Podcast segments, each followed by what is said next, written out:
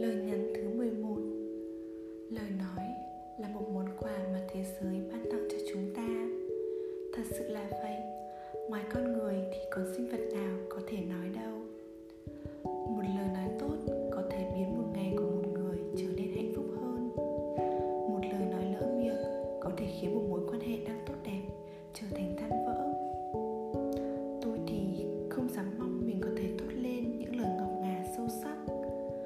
chẳng dám mong lời nói của mình sẽ có sức mạnh to lớn gì?